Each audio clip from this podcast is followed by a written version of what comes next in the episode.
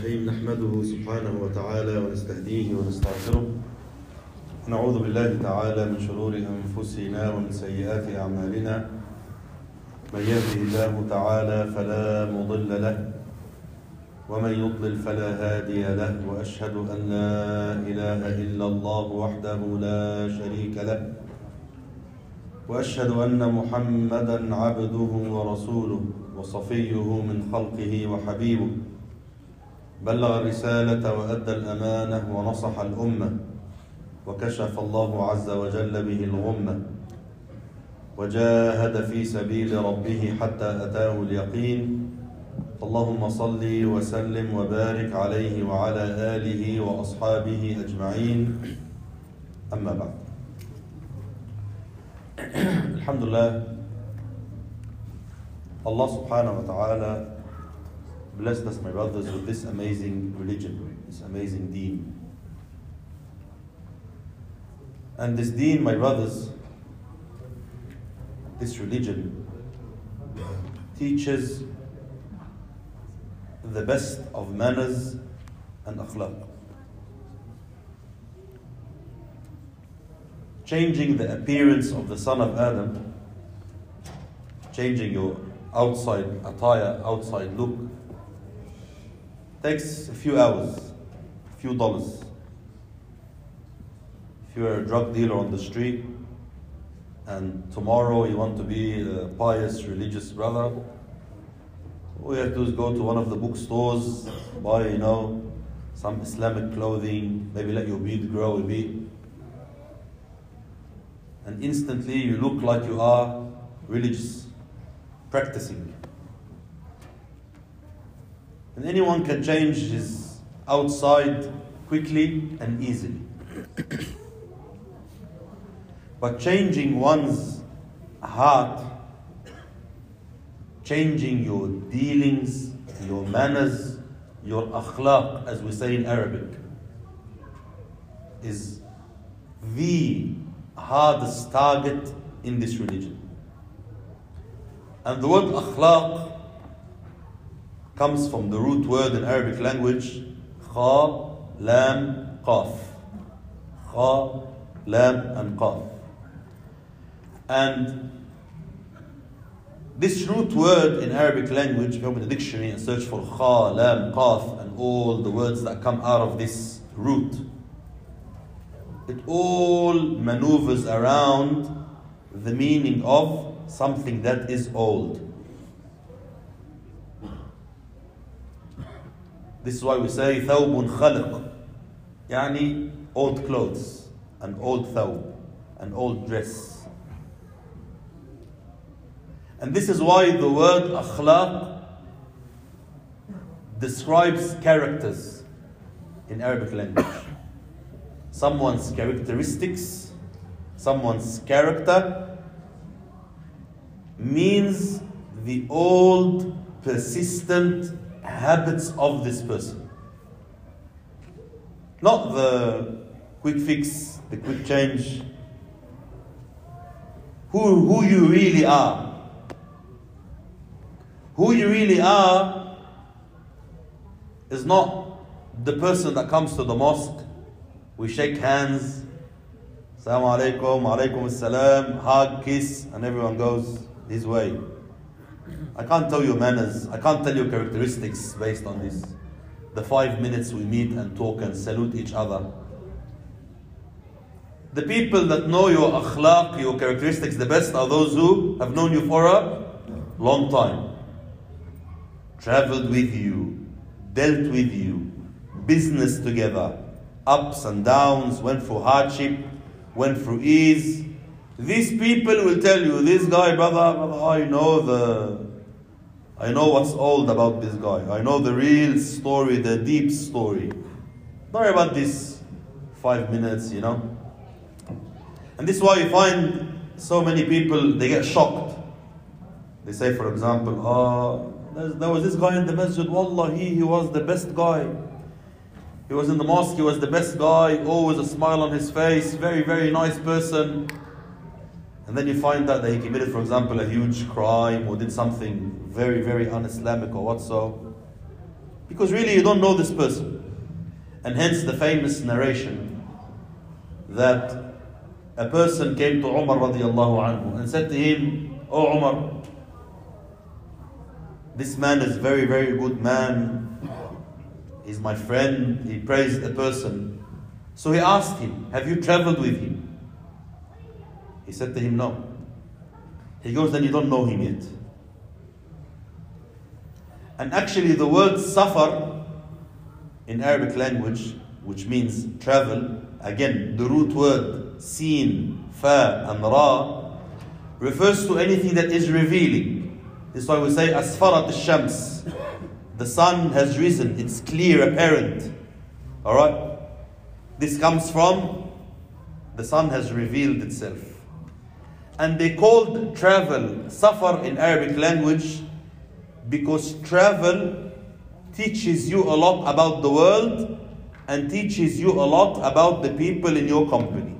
You learn about the people you travel with much, much more than you knowing them when they are local. And not really our travel these days. Why? Because our travel these days is, you know, sport travel. Oh, we jump on, you know, uh, Emirates Airlines, eating the best of food, drinking the best of drink. We go on a holiday together. And we say, you know, brother, wallah, I traveled with this guy. But the travel the Arabs meant was the travel of hardship. When you traveled in these old days, travel was not something that was easy. Travel was a hardship, a trip of hardship. And in hardship and under pressure, when hunger strikes, when fear strikes, when different tests come your way, your true characters appear. The true characters, they show when the true you, you can put a facade on when everything is normal. As long as everything is quiet and civilized and nice and relatively okay, you can maintain the facade. But as soon as hardship hits, what happens? The facade doesn't last. And the true colors of the person appear either because of the level of the hardship or because of the length of the companionship. Because you can keep a facade for a bit, for five, ten minutes, but I can't. I can't keep a facade all my life. Your nafs will break. Your, you know, your, your, you can't, you, you can't, you, you can't keep the image on for too long. And this is why no one knows the character of a person more than his wife. You want to ask a wife about a person. Why? You know him, Allah, in the masjid, mashallah, he's a beautiful guy, very, very polite, very, very nice, very humble. And you talk to the wife and she says, well, Habibi, you don't know this guy. Or his kids. Or people that work with him for a long time in a company, you know? They will tell you about the character of a person.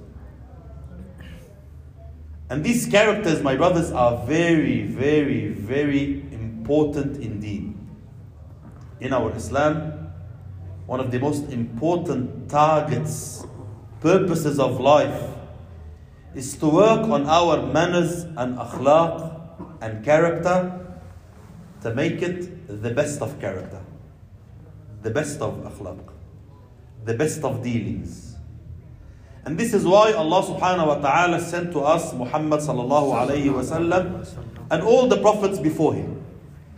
From Isa alayhi salam, Jesus, to Musa alayhi salam, to all the prophets that came before, they were all known for formidable character. They had the best of manners and they had the best of character. No prophet was ever sent to the people for example, with anger. He can't control his anger. You know, sometimes we say, oh, this guy is short fused, for example. Huh? No, never, never. No prophet of Allah ever was known for, yani, at the rank of Anbiya, to be, for example, of bad character or bad akhlaq. Never, ever, impossible. They're human beings, maybe at their level, someone will, you know, make a small mistake or, or something like that. But they had the best of manners and akhlaq. This is why Allah sent them. Why? Because when Allah subhanahu wa ta'ala wants people to love Allah and to guide people to God and to Allah, the messenger, the messenger has to be someone that is loved. And good character enslaves people. Good dealings enslaves people, attracts people. And bad character, what does it do? It turns people off you. No matter who, no matter how rich you are, how talented you are, how good you are, if you have bad manners, people around you will always move away. And this is why Allah subhanahu wa ta'ala said in the Quran to Muhammad sallallahu alayhi wa sallam, وَلَوْ كُنْتَ فَظًّا غَلِيظَ الْقَلْبِ لَنْفَضُّوا مِنْ حَوْلِكَ O Prophet of Allah, even you, if you are rough, if you are rough in your language, in your words, fadh, you know, your words weren't soft and gentle, غَلِيظَ الْقَلْبِ hard-hearted, these Sahaba, these companions that changed the whole world, they would have left you and moved away from you. Even them. Abu Bakr would have walked away, Umar would have walked away. ولو كنت فظا غليظ القلب لانفضوا من حولك. So Muhammad sallallahu alayhi wasallam, the leader of prophets, had the best of manners. This is why Allah subhanahu wa ta'ala said in the Quran, وَإِنَّكَ لَعَلَى خُلُقٍ عَظِيمٍ Verily, O Prophet of Allah, you had the best of manners. And the mashayikh and scholars say this is the best praise in the Quran. No human being can be praised with a better praise, that you have the best of manners.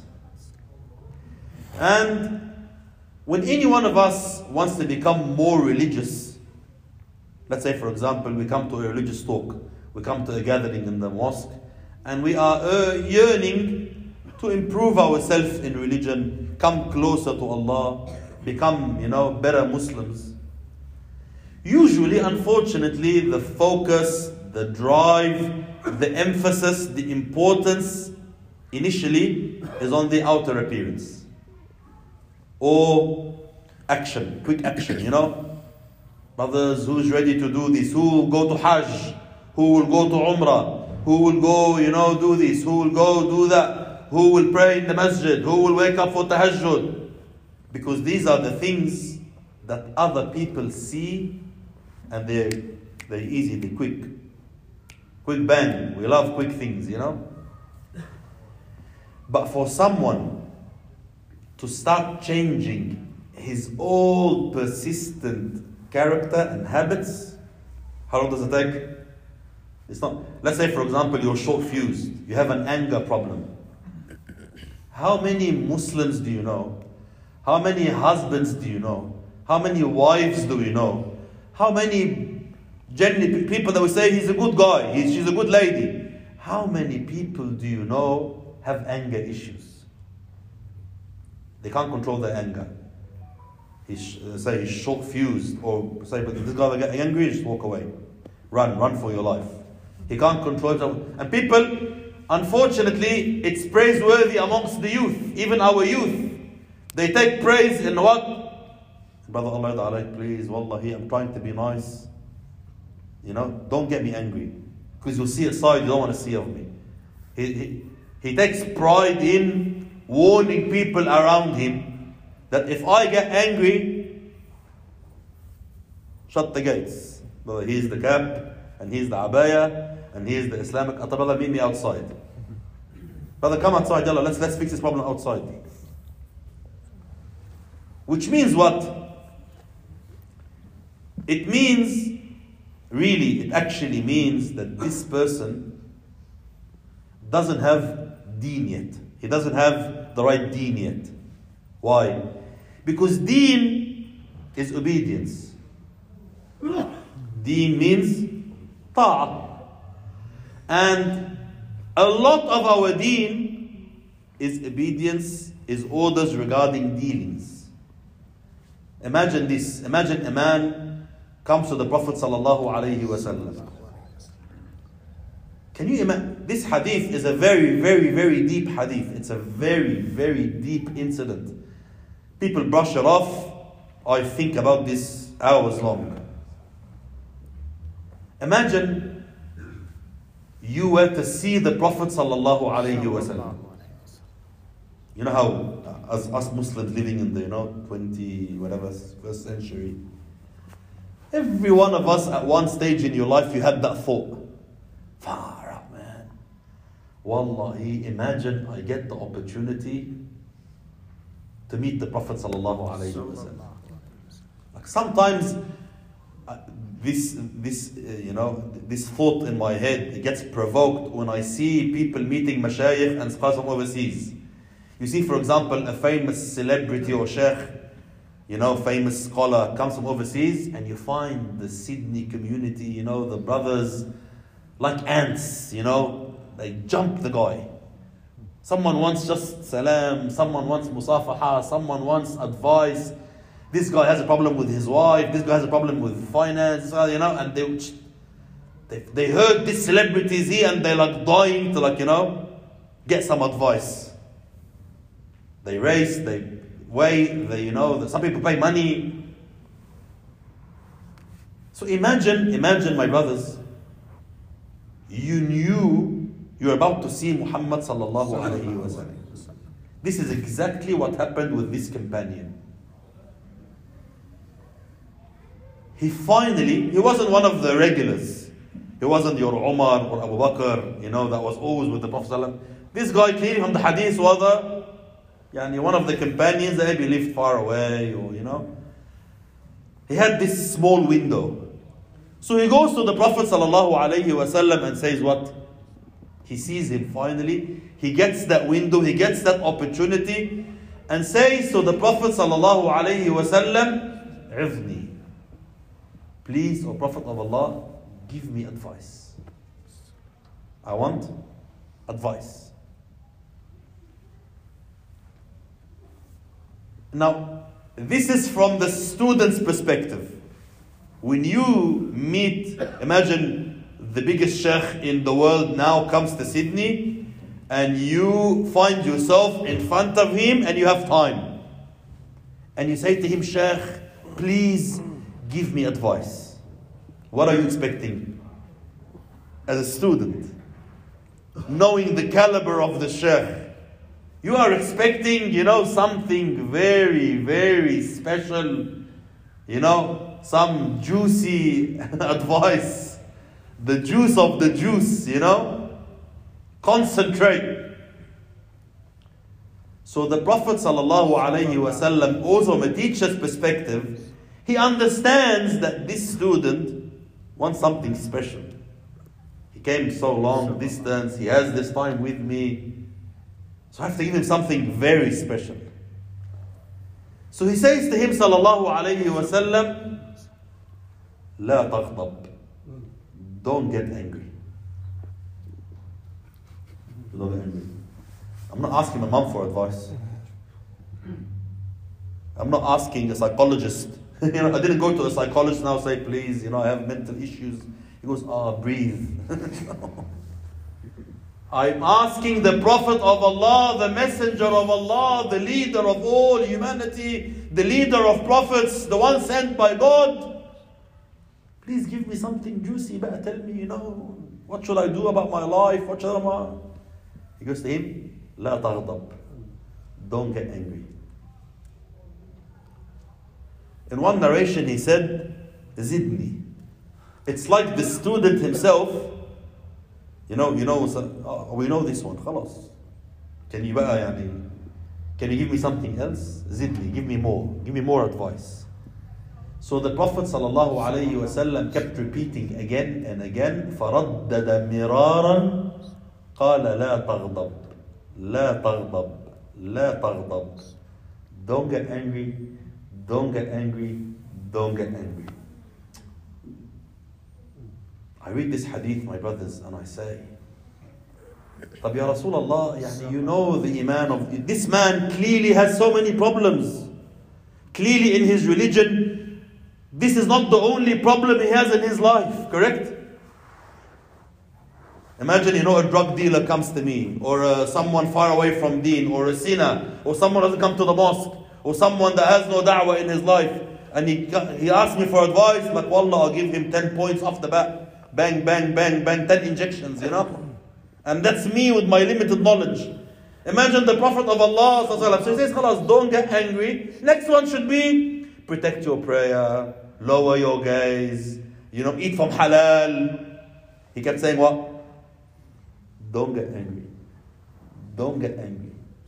Don't get angry. More, tell me something. Just don't get angry. How do we as Muslims, my brothers, interpret the advice of the Prophet How should we handle these valuable, valuable, deep words, my brothers and my sisters? The Prophet of Allah does not betray the trust. When you ask the question, this is an aman, it's a trust. You don't answer half answers. You answer full answers. You give full advice. Or else you are you know, you're betraying the job, you're betraying the trust. Imagine this man saying to Allah on Judgment Day, Wallah, Allah, I went to your Prophet and I asked him for advice and he just said, Don't get angry. And I didn't. but the Prophet, wasallam, my brothers and my sisters, knew exactly what he is advising. What does anger do? What is anger in the first place? Anger is an emotion. And this emotion of anger can come for many, many reasons. People get ang- the reason for getting angry, the, the infinite. Some people get angry from the weather. Some people get, get angry from the look on someone's face. Some people get angry from treatment. Some people get angry for the stupidest and insignificant reasons in your mind. And some people get angry for valid reasons. His rights are taken, he's abused, he's insulted, you know, he feels injustice, whatever it is. But as soon as this emotion comes, what happens? What happens to the son of Adam? We're very weak. As soon as you get angry, your vision becomes blurry. This is the nature by creation. Our creation is as such. When we get angry, our vision becomes blurred. And when your vision and intellect becomes like it's like become instantly, you become handicapped. Handicapped by what? By anger. Anger makes you disabled takes away your ability, your intellect, your talent, your analysis, your ability to make decisions drops by 90%. And then you start making decisions that are completely wrong because my, my capacity of understanding now finished. I can't see. I'm blind. And this is why, my brothers, you find 90% of people suffer the consequences of decisions they made when they are angry. Sometimes these consequences are short term, and sometimes they are long term. He made a decision when he was angry, and he suffered for the rest of his life. Why? because his vision was blurred. And then for the rest of his life, imagine someone who killed someone and went to jail. He killed someone. And he's in jail now 25 years, 30 years. Can you imagine this person's time in jail? He keeps thinking about what? His mind doesn't stop. Every day of his life in jail, his mind will take him back and he relives that moment. Look at the torture. Again and again, he relives that moment when he made that decision based on blurred analysis to pull the trigger, to kill someone. Based on what? Just anger blinded him. He was angry, he killed someone. Or he was angry, he slapped someone. Or he was angry, he said a word. Some of these decisions that we make, like divorce. If you look in the Muslim community now, Allah, no, no, actually everywhere. Everywhere you go now, Muslim or non Muslim, we can't keep family together. We can't keep husband and wife together. Very, very, very, it's very hard in our time for relations to stay intact. People say, oh, it's technology, oh, it's this, oh, it's many, many, many factors. But really, it comes down to manners. The problem is, the real problem is, wife can't control her anger. Husband can't control his anger. So what's happening? You have two uh, loose cannons living under the same roof. She gets angry, slaps a few words, says a few things, and sometimes a wife says to her husband a word. Maybe she doesn't mean it. Maybe she doesn't feel that way. But she, at the time, she wants to hurt. She wants to humiliate. She wants to win that instant fight. Because the vision is blurred by anger, she says a word. And the marriage never recovers from this word she said. Ever, ever, خلاص. For the rest of their life, the whole marriage will suffer because of that. She might apologize a million times after this when she comes down. She might say, Wallah, I'm sorry, I didn't mean it, try to check. But what was said, that is said. And the opposite is true. Sometimes a husband says to his wife something, Wallah, in a million years, you can't, uh, you can't, you can't, uh, you, you can't take that back. Oh, Wallah, I was trying to hurt you. I wanted to hurt you, but I really didn't mean it. This is why the Arab poet said a long time ago جراحات السنان لها التئام ولا يلتام ما جرح اللسان If you bite someone with your teeth, the teeth, when they bite, they might injure. They rip the skin off, they, you know, they'll bruise. But these injuries that are caused by teeth bites, they heal. But what the tongue hurts, when the tongue strikes, this never heals. Never heals. Very, very hard. You know? A wife says to her husband, for example, You're a miser. You're a bakhil. She might be saying it, maybe he is, maybe he isn't. She drops the word. The marriage now, or the, or the husband says to his wife, Are you ugly? You think you're beautiful? I just married you like this, just, you know, to look after you. Spend the rest of your life buying gift cards and you are the uh, love of my life. You're so pretty. You're so beautiful. You Allah, you're very this. In her heart, she in her heart, she knows this guy's a bludger.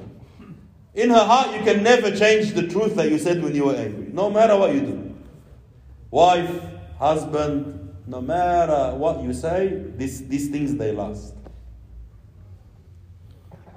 And this is why the Prophet ﷺ told this companion a key to happiness in life.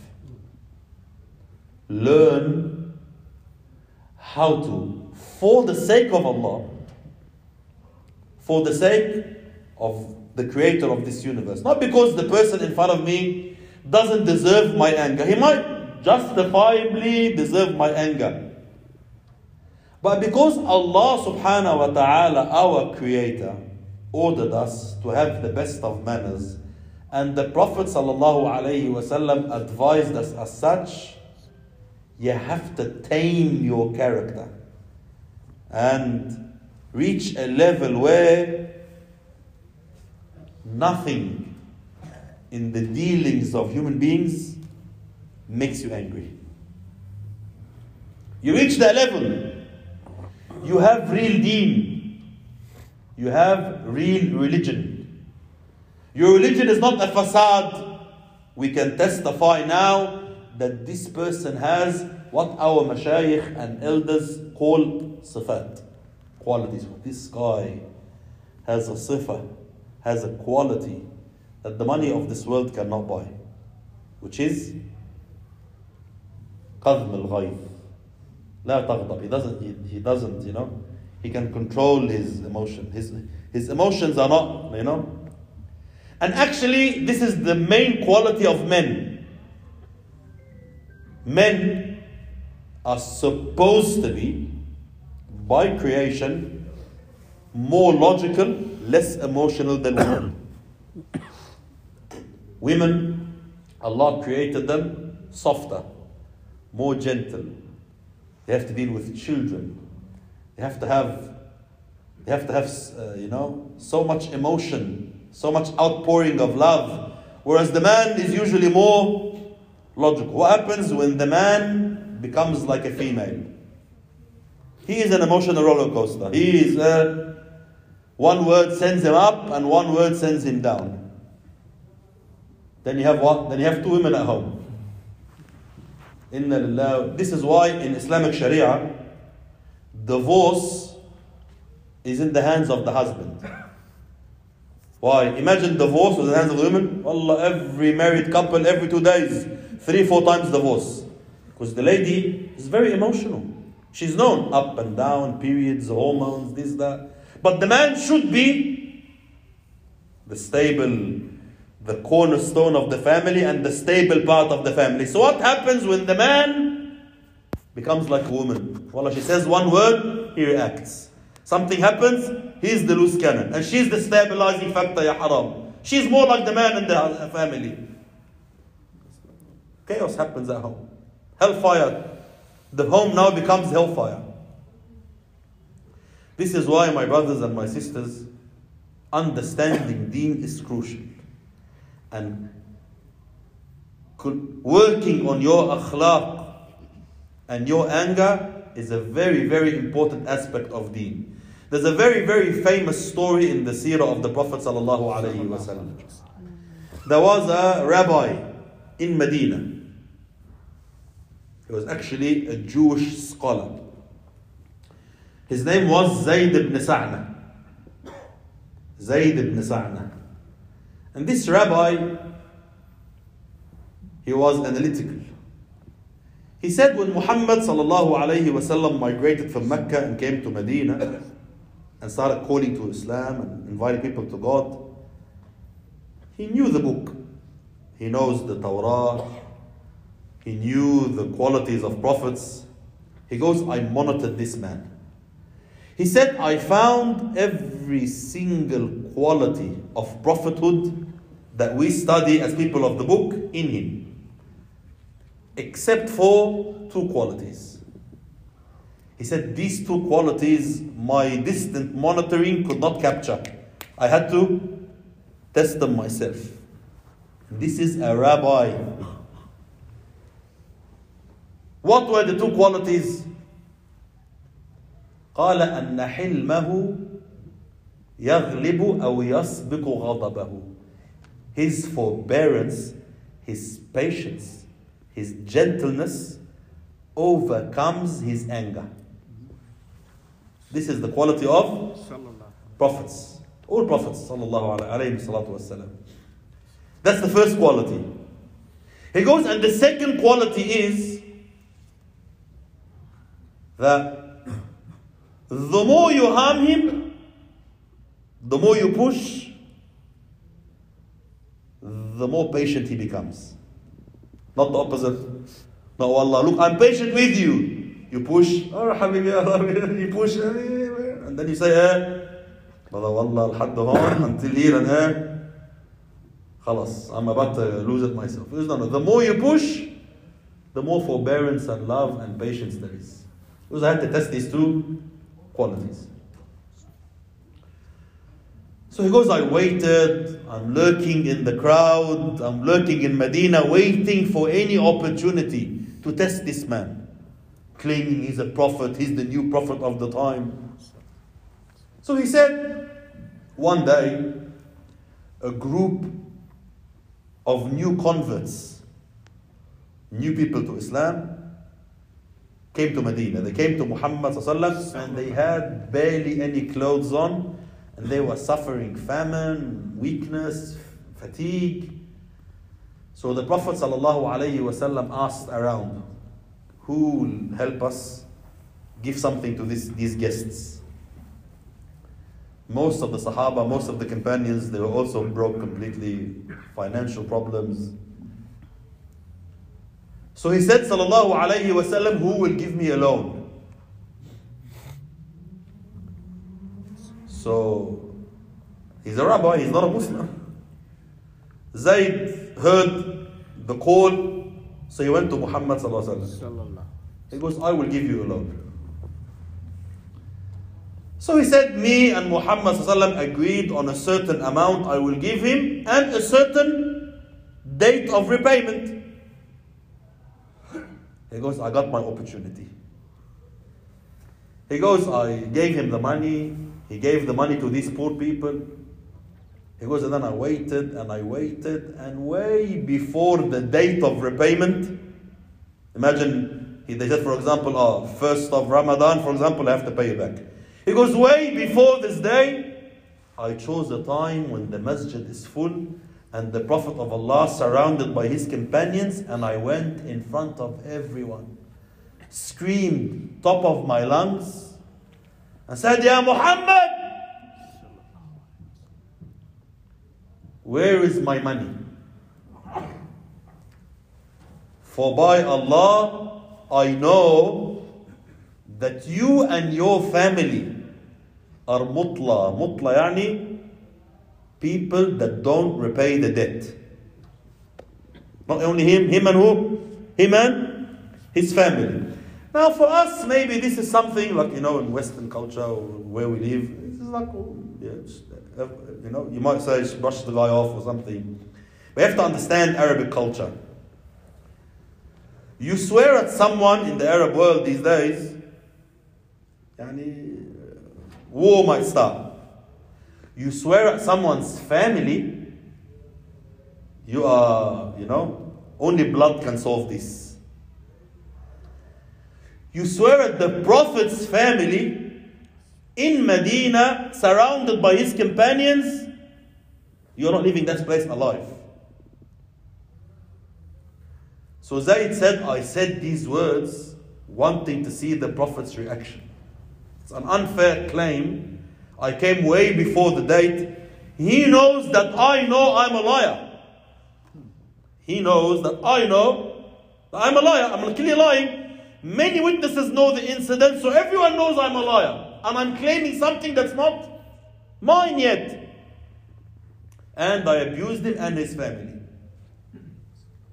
Zayd in the narration says, I looked beside the Prophet and Umar's eyes were rolling in their place. Umar saw the drab, I swear, the Prophet imagine, you know, he goes, I saw death. The guy was gonna err. So Umar instantly pulled out his sword and was going to err. So the Prophet of Allah said, What are you doing, Umar? Put your sword back. So he goes to the man, What are you saying? So I repeated again the abuse. Give me my money. So the Prophet said, but the date is not, uh, hasn't come yet. Because I don't care, I don't trust you. He made a movie.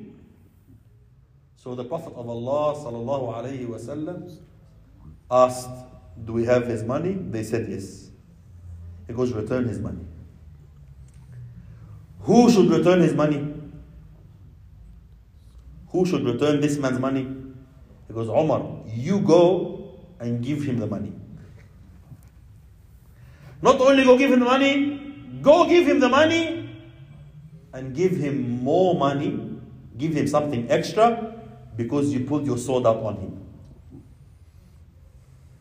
So Omar, radiallahu anhu, imagine, imagine my brothers, the environment, imagine the environment in Medina between student and teacher here. The Prophet of Allah is ordering me to do something for who? For a Jew? Are you humiliating me, O Prophet of Allah, for a Jew? Not about Jew or Christian or Muslim. No. You, did you pull out your sword or not? You go, you pay him, and you give him more. In one narration, he says to Umar radiallahu anhu, he says to him, You should have not done that, Ya Umar. Rather, you should have asked me to repay with righteousness. And asked him to ask with righteousness. Not escalate the problem like that. So Umar radiallahu anhu took the rabbi to Bayt al-Mal, repaid him his money, and the rabbi is taking the money, you know, like from Umar. And then Umar gives him more. So he goes to him, What's that? See, I, I can imagine the tone Umar said it you know. The Prophet of Allah asked me to, like, you know, give you more because I pulled my sword on you. So the rabbi says to him, Ya Umar, don't you know me? He goes, you? The rabbi says, uh, he goes, I am Zayd ibn Sa'na. I'm one of the leaders of the Jews. And he told them the story. He goes, I wanted to, I saw every quality of prophethood in this man except for these two qualities. I wanted to test myself. And by Allah, he has passed أشهد أن لا إله إلا الله وأشهد أن محمد رسول الله I testify that there's no true God except Allah and I testify that Muhammad وسلم, is his final messenger. He accepted Islam on the spot and became a very pious Muslim. Zayd ibn Sa'na, we say now Zayd ibn Sa'na radiallahu anhu. What changed this man's heart was not the length of the Prophet's beard was not the color of his abaya, the color of his thawb, or the strength of the companions around him. What changed this man's heart is the strength he saw in the Prophet's control, his command on his actions and decisions. You can be a very, very good Muslim, you know, salah and prayer and that. But we know very well, Allah, any pressure, your nafs springs back to jahiliyyah. Like a spring, you know the spring? You see the spring? You know the spring? You grab the spring, you can push it, you can squeeze it. Squeeze it, squeeze it. Anyone that looks at it, when it's squeezed, sees what? Wallah, it's very, very short. Wallah, everything's under control, everything's beautiful. But as soon as you lift the hand, you lift the cap what happens? Ya Latif, the thing jumps meters away. Many, many, many of us, my brothers and my sisters, have real jahiliyyah in us. We have real character problems that have been with us for years. Our real, the real person inside is a jahil, an ignorant, arrogant, angry person. And the deen that we have the religion that we have is controlled on the outside. The image is very, very good. You see, mashallah, brother, this, that. Put the same brother under some pressure, and you see what? The true colors appear. The true character appears. And when the true character appears, it dims everything around it. When your real character shows, basically you've you've Allah exposed you to yourself. You know now who you really are. قال صلى الله عليه وسلم the Prophet of Allah says in the authentic hadith anyone with an, with an atom weight of arrogance, an atom's weight, Dharra, dharra. You have an atom's weight of arrogance, you don't enter paradise. Arrogance is not tolerated in Islam. You ask any Muslim, brother, do you have arrogance? He goes, brother, me, wallahi, brother, even look at me when I talk, assalamu alaikum, brothers. How humble, how nice, how soft. When people talk to him in ease, when everything is good, work, working my way, everyone is respecting me, this, that, you talk to me. I'm a simple man. I am weak. I am full of sin. I am incapable. I am ignorant. I am new. We find these words. Pressure this person, put him in a small test. Allah Azza wa Jal designs these tests. And then what happens? The true character appears who he really is appears. Did you see how he spoke to me? Did you, Sheikh, Sheikh, did you see how this man spoke to me? Brother, does he think yani, I have no jahiliyyah? Yeah, I thought, I thought you had no jahiliyyah, brother. I thought you're over this past. I thought you repented. He goes, No! Openly he said, No, brother! Wallah, I'll show him. You find some people hitting, some people swearing, some people losing control, temper. He has temper issues, he has ghadab. He has anger issues. He doesn't know how to control his tongue. He has no control over his tongue. He has no control over his manners, no control of his reactions. He is reactive. You poke, you poke him, you get a reaction. You know, if you poke him, you get a reaction. Means inside is not uh, inside is not ready. The Prophet sallallahu alaihi wasallam inside was white, clean. Sahaba radiallahu anhum, even the Sahaba they struggled. They had the best of akhlaq. But in the seerah we have Zayd, uh, uh, Abu Dharr al-Ghifari and Bilal radiallahu anhu. Imagine this incident in the seerah. Yesterday, yesterday, before Islam, before Muhammad came, Bilal was a slave, a slave. And I am one of the leaders of one of the biggest tribes in the Arab world. من غفار. when Abu Dharr radiallahu anhu accepted Islam, the kuffar of Quraysh, they went to bash him. Abu Sufyan ran and said, What are you doing? This man is from Ghifar. If his tribe uh, uh, turns on you, it's war. Leave him, leave him. They let him go. Abu Dharr, honorable family, honorable tribe. Now, Muhammad came. Islam came and said, no black, no white, no rich, no poor, no slave, no free. Everyone is equal. Now, amongst us, we say the same things. In our masjid, we say everyone is equal. But are the hearts in, the, in, our, in our hearts is that the same? Is that, is that really the case? Wallahi no. I'll take oath by Allah, it's not the case. Not one evidence, hundreds of evidence, hundreds of incidents and comments and words in our hearts. In each of our hearts, there's hierarchy of arrogance that no one admits to. But you and you, when you have you conversations, you know them. The sheikh and ignorant. If one of you now stands up in the gathering and corrects me in front of everyone, what happens to my heart?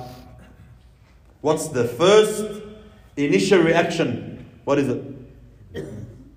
Who the hell is that idiot? Brother, I've been teaching deen before you were born. Brother, I went khuruj, you know. I went khuruj when you were still in your mommy's, uh, you know, breastfeeding. Use that. This is inside. Maybe I have uh, talent, you know. Say, calm down, brother. But in my heart, I'm saying, the reality is he. The reality is he. Another guy is rich. He's always been wealthy. And in Masjid al-Nur here, Ya Haram, one of the foreign students, he just came on a boat, Ya Haram. He came on a ship yesterday, his clothes are torn, and he's, you know, he's just starting his life or you bought him. You know, in Australia here we have a culture of, brother, he came on me, brother. I got him to the country. I got him in. I supported him. I looked. What happens straight away? There's always hierarchy. There's hierarchy of age. Some people, because he's older in age, just age. Not knowledge, nothing. Who are these kids, man? Sometimes find older people, they can't handle. Sometimes it's race. You know? I'm, you know, I'm from Pakistan. You're Indian. How was Modi? Like that, you know? And sometimes Indian says to Pakistan, you see them, you know, some Indian, we, you came from India, where are you? And then sometimes Bengali, sometimes Arab. Brother, I'm Arab, brother, you're Ajam. He might not say a word on his tongue, but in his heart, the sickness is there. The marad is there. The bead is there. The bead has changed. The amama is there. But the heart is the heart of Abu Jahl. The heart is the heart of Jahiliyyah. You know what I mean? You understand what I'm saying? The heart is the heart of Jahiliyyah.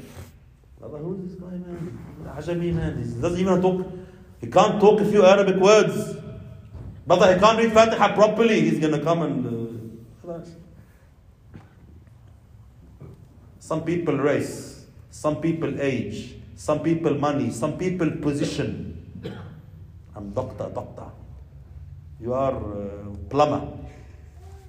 You know? Plumber.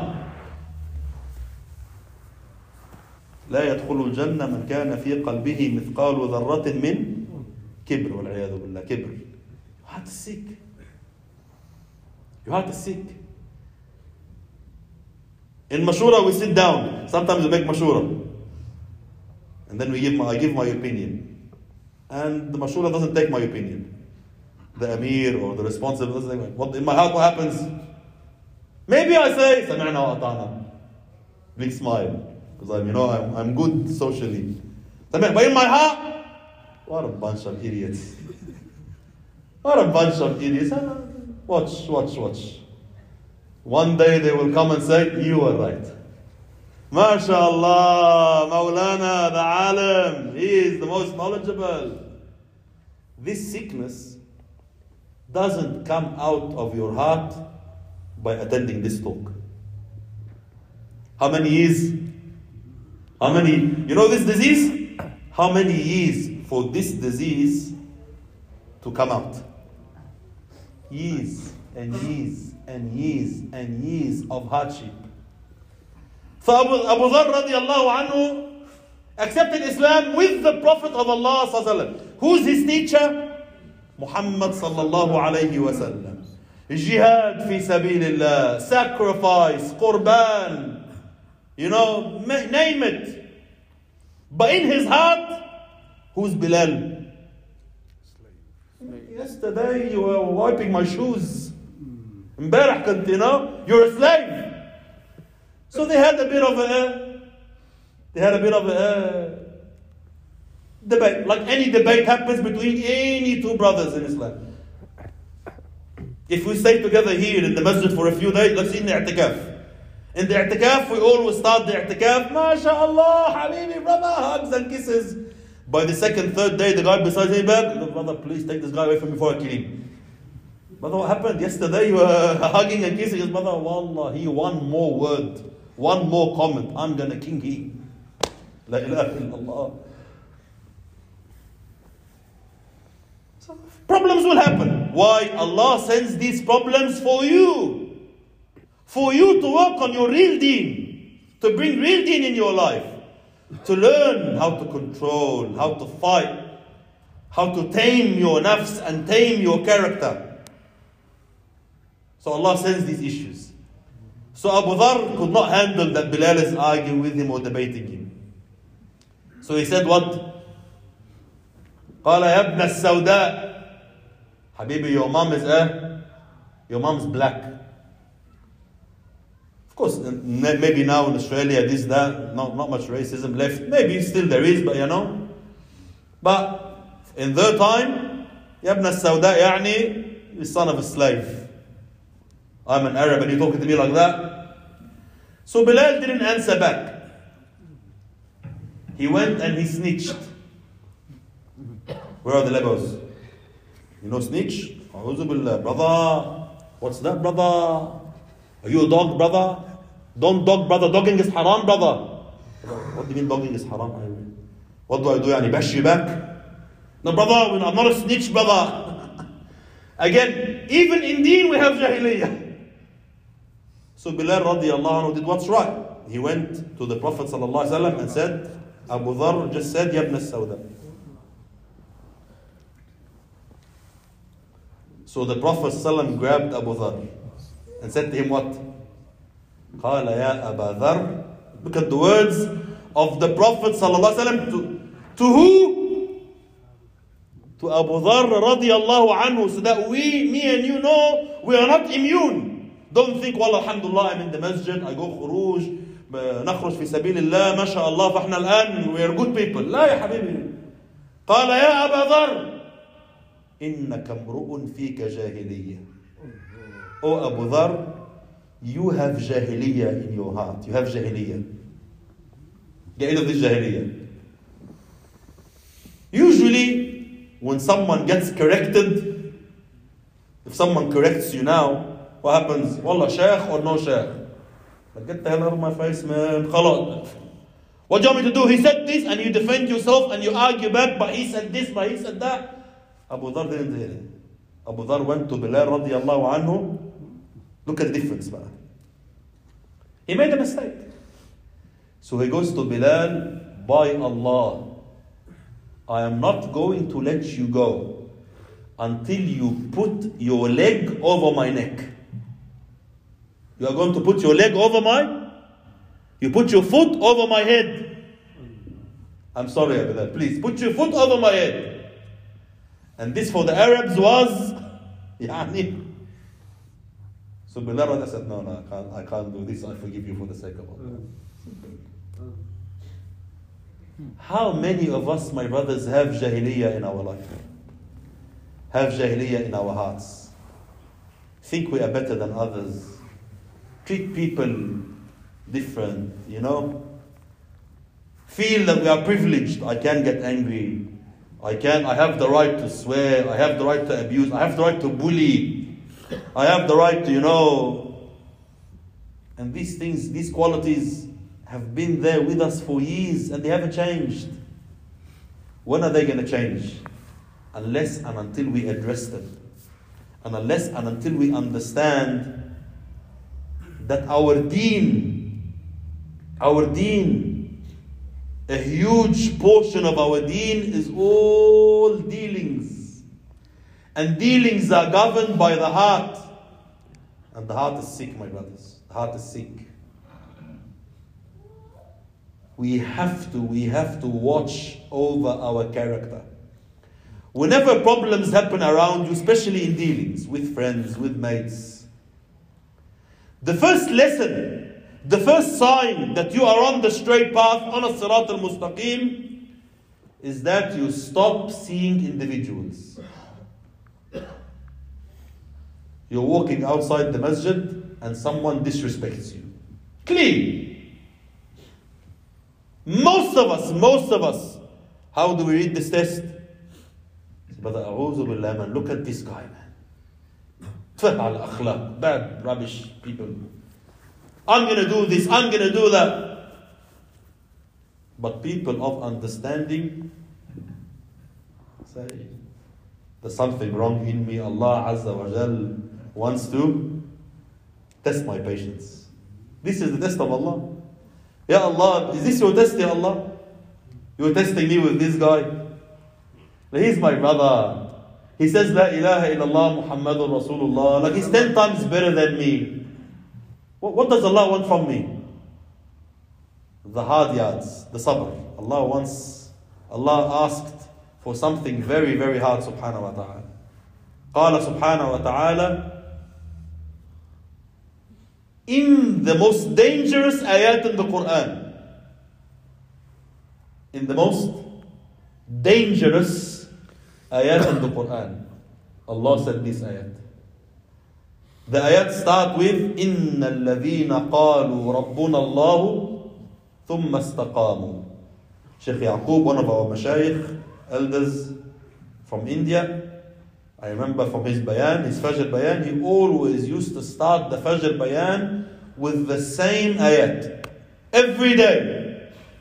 إن الذين قالوا ربنا الله ثم استقاموا تتنزل عليهم الملائكة ألا تخافوا ولا تحزنوا وأبشروا بالجنة التي كنتم توعدون Allah says those who say Allah is our Lord, Allah is our God, Allah is our Lord and they have istiqamah on their deen the angels descend on them saying don't fear, don't worry ألا تخافوا ولا تحزنوا and we give you glad tidings you're going to Jannah to Jannah وأبشروا بالجنة التي كنتم توعدون نحن أولياؤكم في الحياة الدنيا وفي الآخرة we are your allies in dunya and in آخرة ولكم فيها ما تشتهي أنفسكم ولكم فيها ما تدعون in Jannah you will get all what your soul desires and all what you ask for whatever you want Allah will give you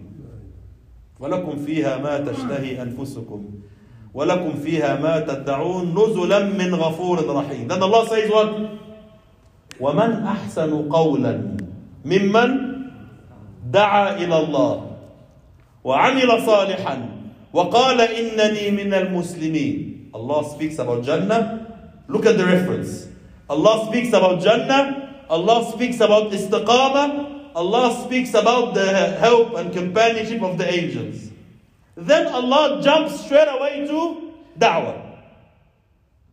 Jannah, what's after Jannah? Da'wah. ومن أحسن قولا ممن دعا إلى الله وعمل صالحا وقال إنني من المسلمين Who is better than someone who calls to Allah and does good deeds and says I'm from the believers? The ayat continues. What does Allah say after this? After da'wah, straight away, what does Allah say? Who knows? ولا تستوي الحسنة ولا السيئة. Straight away, straight away. Jannah, da'wah, and then what? Allah says, good deeds and bad deeds can never be the same. ادفع بالتي هي أحسن. React with that which is the best. Ahsan means the best. Always your reaction should be should be the best. Someone harms you, you react with the best. ادفع بالتي هي أحسن. Allah's promise. Allah's qasam. فإذا الذي بينك وبينه عداوة كأنه ولي حميم. The, the person that has the worst, the your worst of your enemy, you have animosity, he becomes what? With good akhlaq, with good reaction, the worst of your enemies will become the best of your allies. فإذا الذي بينك وبينه عداوة كأنه ولي حميم. Are you following me or not? Jannah, da'wah, akhlaq. Then Allah says what? ولا يلقاها أو ما يلقاها إلا الذين صبروا. If you want Jannah, you have to have صبر. وما يلقاها إلا الذين صبروا وما يلقاها إلا ذو حظ عظيم. If you want to work in da'wah, you have to have sabr. If you want to have akhlaq, you have to have sabr. Then you go to Jannah. Without manners and without da'wah, you can never go to Jannah. And without sabr, you can never get both. This is why, my brothers, we have to we have to work on our character, on our dealings. And the more your iman increases, the tests will get harder. When you start on deen, maybe Allah will test you with a guy that swears at you on the street, road rage, Someone flicks the finger to you while you're driving. And you quick it up. The more, the more your iman increases, the, the harder the test. The harder the test. The Prophet sallallahu alaihi wasallam was tested with the adhab min al-kuffar, persecution by the enemies of deen in Mecca. Then what? Then harmed by the munafiqeen in Medina, the hypocrites in Medina again kuffar and munafiqeen but the hardest test for the Prophet ﷺ was from the Sahaba. Sahaba, Sahaba. I expect, I expect the enemy of deen to stab me. I expect the hypocrite, the munafiq, you know, that's shadowy and, you know, to one day turn on me. But my companion, my companion will say, my wife committed zina. Yalla, Rasulullah, show us your, show us what you're made of. My companion will say this. Sabr, sabr, afu, forgiveness. Without these qualities, my brothers, you will never ever have real deen in your life. This is why, please, you have to understand. To achieve all of this, time is a factor. Environment is a factor. Being around people who have good manners and good da'wah is very important. Or else, where am I? Where am I to hear? Where am I going to learn how to have good akhlaq? If everyone around me is a loose cannon, everyone around me, wallah, when he gets angry, he pops. When am I to ever learn patience? You need to be in front of someone and you see with your eyes, look, wallah, this guy got abused. Wallah, he didn't say anything. He sat down, didn't react. Wow. Now you're really learning. And this is why we say we go in the path of Allah, my brothers. We go in the path of Allah to practically, عمليا نعيش حياة النبي صلى الله عليه وسلم. We live the life of the Prophet صلى الله عليه وسلم and his companions. In Khuruj, we get tested by travel, by people think, ah, brother, we go Khuruj and you know the hardship is outside. No, no. The hardest thing in Khuruj is what? Jama'ah. The actual Jama'ah. We start Khuruj, Wallahi, we love each other. By the end of the Khuruj, same. Two brothers are not talking to each other. what have you learned? Like you came here to work on your character and akhlaq. This is why Sheikh An'am, rahmatullah alayh, he used to say, any jama'ah that comes back loving each other have succeeded. What da'wah they did, who accepted Islam, how many people, you know, went to the path of Allah. Good. Good. Oh, but the most important thing is us. If we went together four months and we came back loving each other, do you think this is easy? Like three days we can't handle each other. Four months together, stress, problem, hardship, this, that, then you, uh, then you build character. Then you build akhlaq. So please, my brothers, as soon as possible, all of us should intend, especially now, inshallah, after Ramadan. This is our season, my brothers. From now till the end of the year, please make intention. Four months, 40 days, three days. The longest, the longest time, the furthest distance, and under Mashura. Wherever they send me. Don't say, brother, ah, I'm Pakistani. I only go with my Pakistani friends. Brother, I am Arab. Brother, put me with an Arab Jama'ah only. Brother, Wallah, I am Indian. Please. My, my Jama'ah has to be all from Hyderabad. One guy from Bombay will wreck the mix. They all have to be Hyderabadi. We eat together, we talk together, you know, we understand each other. Brother, it's not deen. You go in the path of Allah, brother, you chuck yourself in any jama'ah. You don't know where your khair is. You don't know where the benefit is. The best thing is what breaks my nafs. That's how we learn this blessed work. All of us ready, inshallah? Who is ready, inshallah, to spend some time this year? Raise your hand.